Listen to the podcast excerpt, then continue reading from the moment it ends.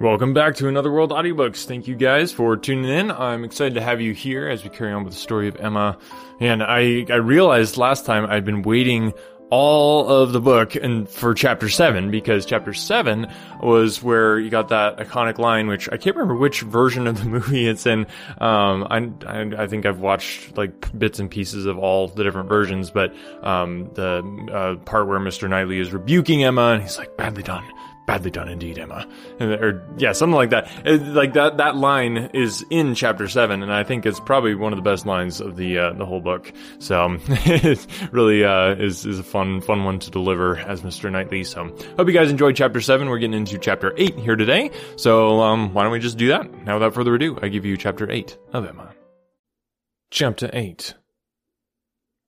The wretchedness of a scheme to Box Hill was in Emma's thoughts all the evening.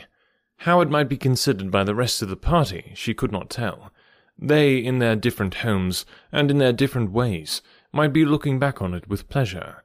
But in her view, it was a morning more completely misspent, more totally bare of rational satisfaction at the time, and more to be abhorred in recollection than any she had ever passed. A whole evening of backgammon with her father was felicity to it. There, indeed, lay real pleasure, for there she was giving up the sweetest hours of the twenty-four to his comfort, and feeling that, unmerited as might be the degree of his fond affection and confiding esteem, she could not, in her general conduct, be open to any severe reproach. As a daughter, she hoped she was not without a heart. She hoped no one could have said to her, How could you be so unfeeling to your father? I must, I will tell you truths while I can. Miss Bates should never again, no, never. If attention in future could do away the past, she might hope to be forgiven. She had been often remiss, her conscience told her so. Remiss, perhaps, more in thought than fact, scornful, ungracious, but it should be so no more. In the warmth of true contrition, she would call upon her the very next morning, and it should be the beginning on her side of a regular, equal, kindly intercourse. She was just as determined when the morrow came, and went early, that nothing might prevent her.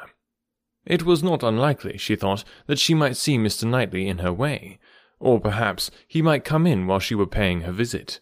She had no objection. She would not be ashamed of the appearance of the penitence so justly and truly hers. Her eyes were towards Donwell as she walked, but she saw him not.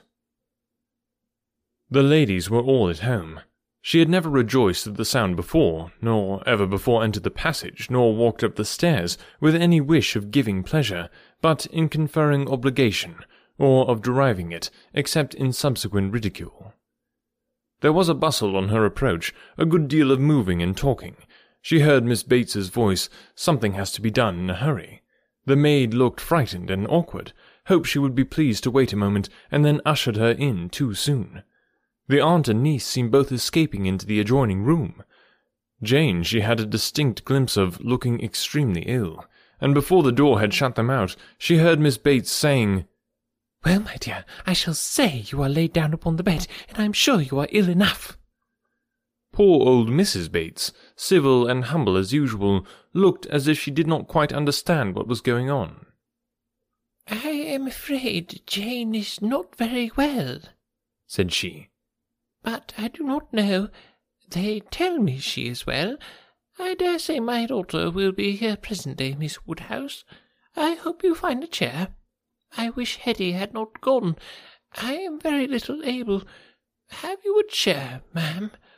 Do sit where you like. I am sure she will be here presently. Emma seriously hoped she would. She had a moment's fear of Miss Bates keeping away from her. But Miss Bates soon came, very happy and obliged. But Emma's conscience told her that there was not the same cheerful volubility as before, less ease of look and manner. A very friendly inquiry after Miss Fairfax, she hoped, might lead the way to a return of old feelings. The touch seemed immediate.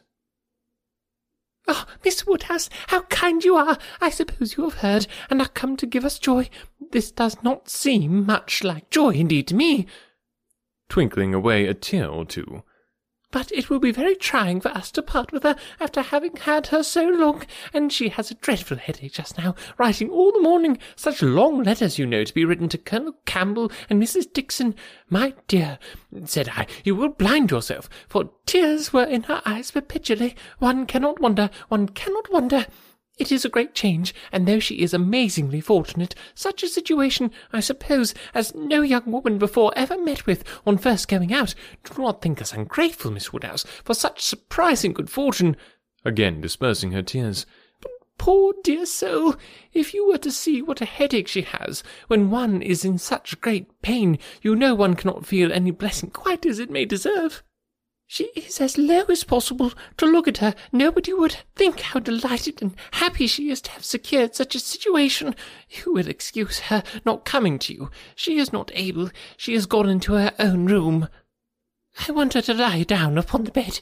My dear, said I, I shall say you are laid down upon the bed. But however she is not, she is walking about the room. But now that she has written her letters, she says she shall soon be well. She will be extremely sorry to miss seeing you, Miss Woodhouse, but your kindness will excuse her. You were kept waiting at the door. I was quite ashamed, but somehow there was a little bustle, for it so happened that we had not heard the knock until you were on the stairs. We did not know anybody was coming. It is only Mrs. Cole, said I. Depend upon it, nobody else would come so early. Well, said she, it must be borne some time or other, and it may as well be now. But then Patty came in and said it was you.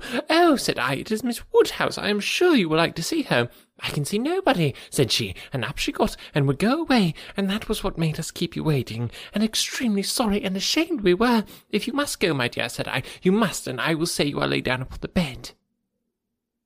Emma was most sincerely interested. Her heart had been long growing kinder towards Jane, and this picture of her present sufferings acted as a cure of every former ungenerous suspicion, and left her nothing but pity and the remembrance of the less just and less gentle sensations of the past obliged her to admit that Jane might very naturally resolve on seeing Mrs. Cole or any other steady friend when she might not bear to see herself. She spoke, as she felt, with earnest regret and solicitude, sincerely wishing that the circumstances which she collected from Miss Bates to be now actually determined on might be as much for Miss Fairfax's advantage and comfort as possible. It must be a severe trial to them all. She had understood it was to be delayed till Colonel Campbell's return. So very kind, replied Miss Bates. But you are always kind. There was no bearing such an always, and to break through her dreadful gratitude, Emma made the direct inquiry of, Where, may I ask, is Miss Fairfax going? To Mrs. Smallridge, charming woman, most superior, to have the charge of her three little girls, delightful children, impossible that any situation could be more replete with comfort, if we except perhaps Mrs. Suckling's own family, and Mrs. Bragge's, but Mrs. Smallridge is intimate with both, and in the very same neighbourhood, lives only four miles from Maple Grove. Jane will be only four miles from Maple Grove. Mrs. Elton, I suppose, has been the person to whom Miss Fairfax owes Yes, our good Mrs. Elton, the most indefatigable, true friend. She would not take a denial. She would not let Jane say no, for when Jane first heard of it, it was the day before yesterday, the very morning we were at Donwell. When Jane first heard of it, she was quite decided against accepting the offer, and for the reasons you mention, exactly as you say, she had made up her mind to close with nothing till Colonel Campbell's return, and nothing should induce her to enter into any engagement at present. And so she told Mrs. Elton over and over again, and I am sure I had no more idea that she would change her mind. But that good Mrs. Elton, whose judgment never fails her, saw farther than I did. It is not everybody that would have stood out in such a kind way as she did, and refused to take Jane's answer.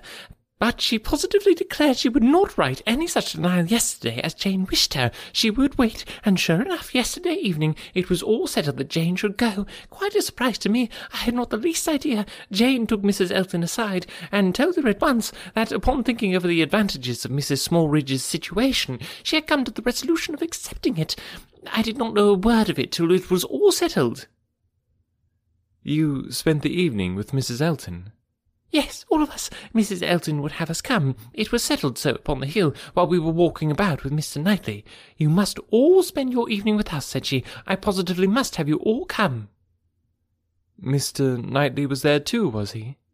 No, not Mr. Knightley. He declined it from the first, and though I thought he would come because Mrs. Elton declared she would not let him off, he did not. But my mother and Jane and I were all there, and a very agreeable evening we had. Such kind friends, you know, Miss Woodhouse, one must always find agreeable, though everybody seemed very fagged uh, after the morning's party.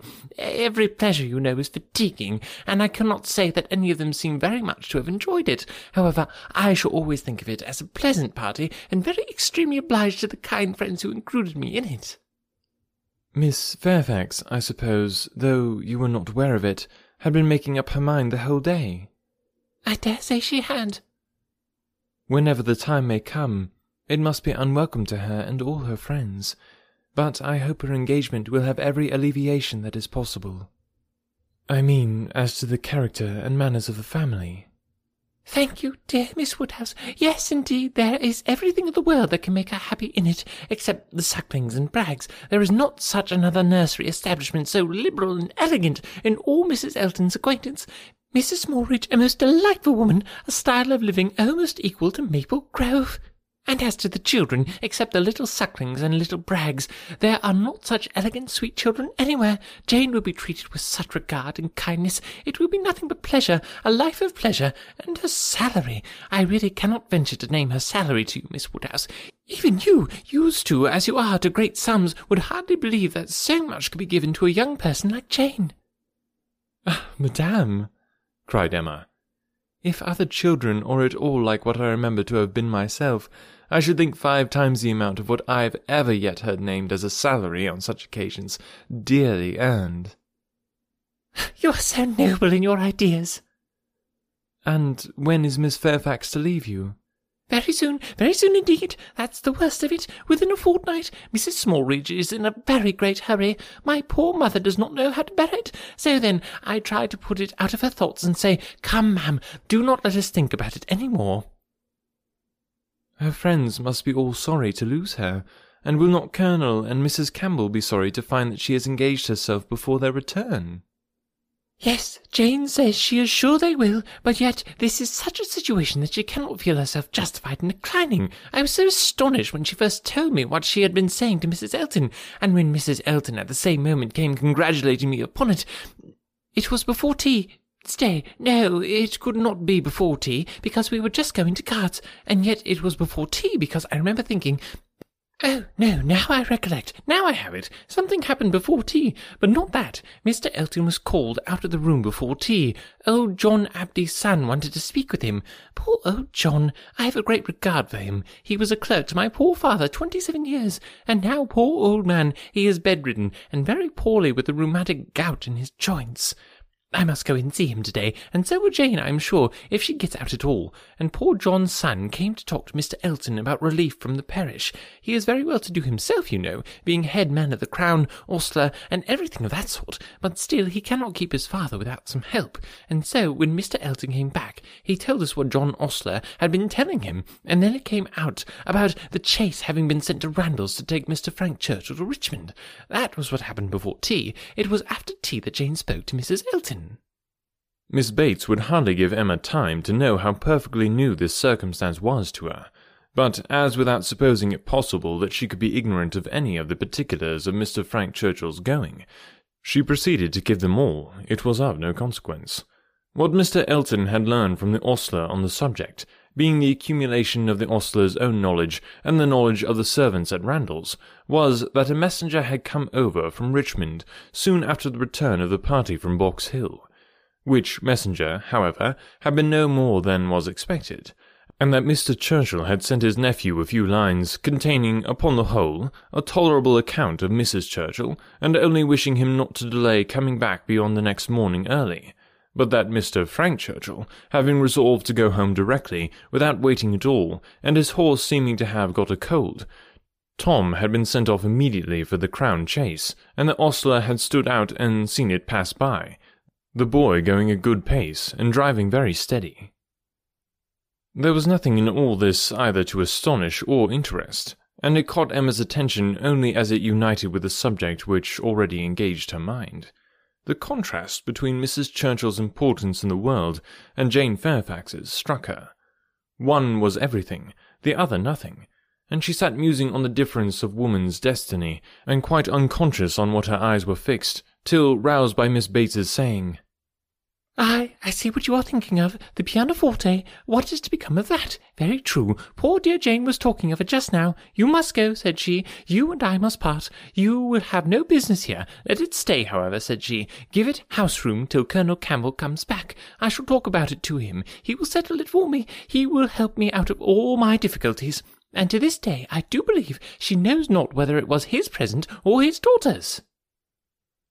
Now Emma was obliged to think of the pianoforte, and the remembrance of all her former fanciful and unfair conjectures was so little pleasing that she soon allowed herself to believe her visit had been long enough, and with a repetition of everything that she could venture to say of the good wishes which she really felt, took leave. Alrighty, some interesting stuff going on here. Uh, it'd be interesting, like if you haven't read this book, if you have any conception of, of what the uh, the mystery here is going on here, seems like Jane Fairfax is not uh, telling the whole truth here. We will find out though uh, next week with chapter nine. So stay tuned for that. If you want to help support the podcast, you can do that very easily by going to anotherworldaudiobooks.com, and we've got all kinds of options for you to go ahead and support the podcast. There's a lot of cool stuff that you can do: buying audiobooks, buying merchandise. I don't know if you guys have checked out the merchandise store recently, but there's some really cool stuff in there. If I do say so myself, all designed by yours truly. Um, so go ahead and check that out. And uh, if you do purchase one of those, I would love to see it out in in the wild. So hit me up on social media. Let me know if you bought one of um, one of the merchandise store products, and uh, let me see it out in the, the real world. It's kind of one of those things where you build stuff and then you put it on the internet and you don't have any idea where it's going or what it's doing. So hit me up. Let me know on social media. All the links are in the uh, podcast description. And thank you to our patrons. If you want to become a patron, go to anotherworldaudiobooks.com. You can click on become a patron there. Some awesome perks for doing that. So, um, yeah, hope you guys have a great week and we will catch you next week. When you need mealtime inspiration, it's worth shopping Kroger, where you'll find over 30,000 mouthwatering choices that excite your inner foodie. And no matter what tasty choice you make, you'll enjoy our everyday low prices, plus extra ways to save, like digital coupons worth over $600 each week. You can also save up to $1 off per gallon at the pump with fuel points. More savings and more inspiring flavors make shopping Kroger worth it every time. Kroger, fresh for everyone. Fuel restrictions apply.